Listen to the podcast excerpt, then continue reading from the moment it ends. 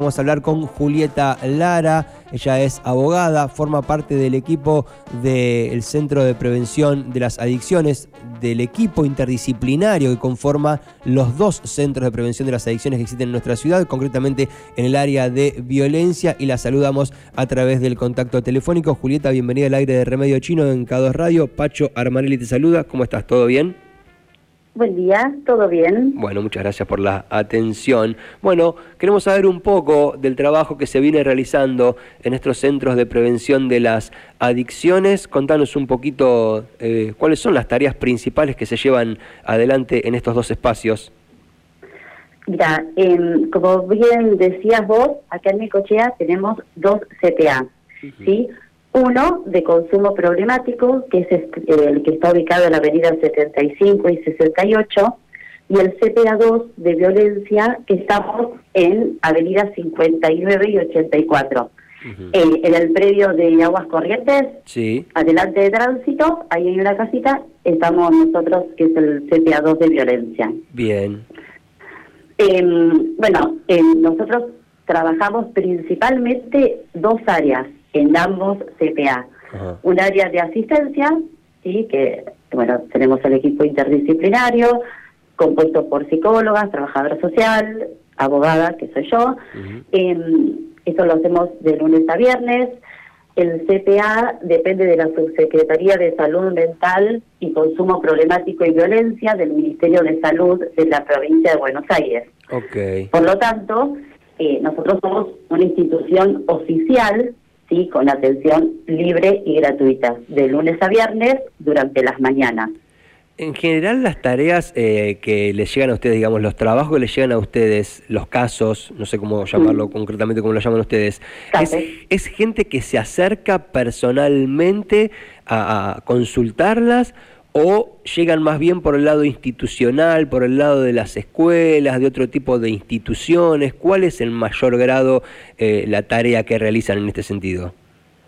En ambos eh, CPA, las personas, los usuarios que se nos acercan, es tanto de manera espontánea, como decís vos, porque imagínate que el CPA 1 está desde el, desde el año 1993 y el CPA2 del 97. Entonces, en ambas problemáticas, eh, somos instituciones de referencia. La gente nos conoce, por eso se acerca de manera espontánea, y también, como vos bien referías, eh, orientadas por los equipos de orientación escolar de las escuelas, eh, de clubes, desde el ámbito religioso, de salud, de justicia, eh, de todas las instituciones que trabajamos la problemática. Y en general, ¿cuáles son los casos que más se presentan? ¿Por dónde pasan? Primero, ¿reciben muchos casos a diario? Eso por un lado. Y por otro lado, ¿cuáles son los que más, cuáles son, cuáles son los ejes que más eh, se les presentan? A diario recibimos bastantes casos. Eh, y siempre CPA1 consumo de consumo problemático eh, o alguna cuestión de, vulnerabilidad, y el CPA2 todo lo relacionado a violencia de género, violencia familiar, abuso sexual infantil, esos son como los dos ejes principales. Siempre teniendo en cuenta también que nosotros estamos dentro del paradigma de la salud mental. Claro. Por eso dependemos del Ministerio de Salud, por lo que trabajamos dentro del paradigma de la ley de salud mental. Bien, ¿y te sorprende a vos como abogada, como profesional, la cantidad de casos que reciben a diario? ¿Ya estás acostumbrada? ¿Hay momentos durante el año en los que fluctúa? ¿Es siempre constante? ¿Cómo es esta dinámica? Mira, nunca dejamos de sorprendernos, en realidad, por los casos. Eh, por suerte, principalmente en el caso eh, del CPA2, de violencia, estoy yo diariamente, la violencia eh, en el transcurso de estos años se ha visibilizado un montón. No es lo mismo el CPA cuando arranca en el 97 que ahora en el 2022. ¿sí? Hay un marco normativo que nos que protege tanto a nosotros como profesionales y por supuesto a la víctima de violencia, a las familias, a los niños. Claro. Pero nunca dejamos de sorprendernos realmente. ¿Y hay alguna forma de trabajo que se pueda denominar, no sé si de alguna manera estandarizada, pero hay como un sistema de trabajo o cada caso realmente requiere de un tratamiento particular y específico de acuerdo a las necesidades concretas que se presentan?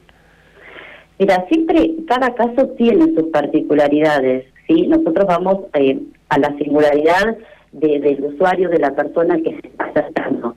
De todas maneras, en ambas problemáticas que son extremadamente sensibles, tanto el consumo como la violencia, desde, desde los CPA siempre trabajamos eh, de manera articulada, eh, interdisciplinaria, con la intersectorialidad.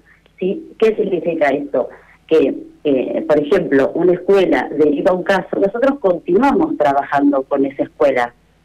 ¿sí? En el, en el transcurso, el proceso, continuamos trabajando con la escuela, eh, con algún área de, la municipalidad, con algún área de salud, con los hospitales, tanto eh, municipales como el hospital Julieta, se está cortando un poquito la comunicación, no sé si te estás moviendo o qué, cómo, pero ahí perdimos, en el último momento perdimos un poquitito la comunicación. Estabas diciendo que trabajaban con distintas áreas de las escuelas, de la municipalidad de, salud, del ámbito municipal y provincial, con el Hospital Taraborelli, con los centros de salud.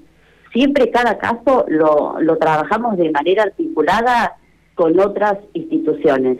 Ok, ok. ¿Y logran, eh, a ver, eh, reciben el caso, lo trabajan, ¿se logra una resolución, entre comillas, ¿no? Como una solución o se alcanza como algún grado de mejoría y a partir de ahí se sigue trabajando en otra dinámica. ¿se, ¿Se resuelven los problemas efectivamente o es algo constante que vuelve a aparecer indefectiblemente?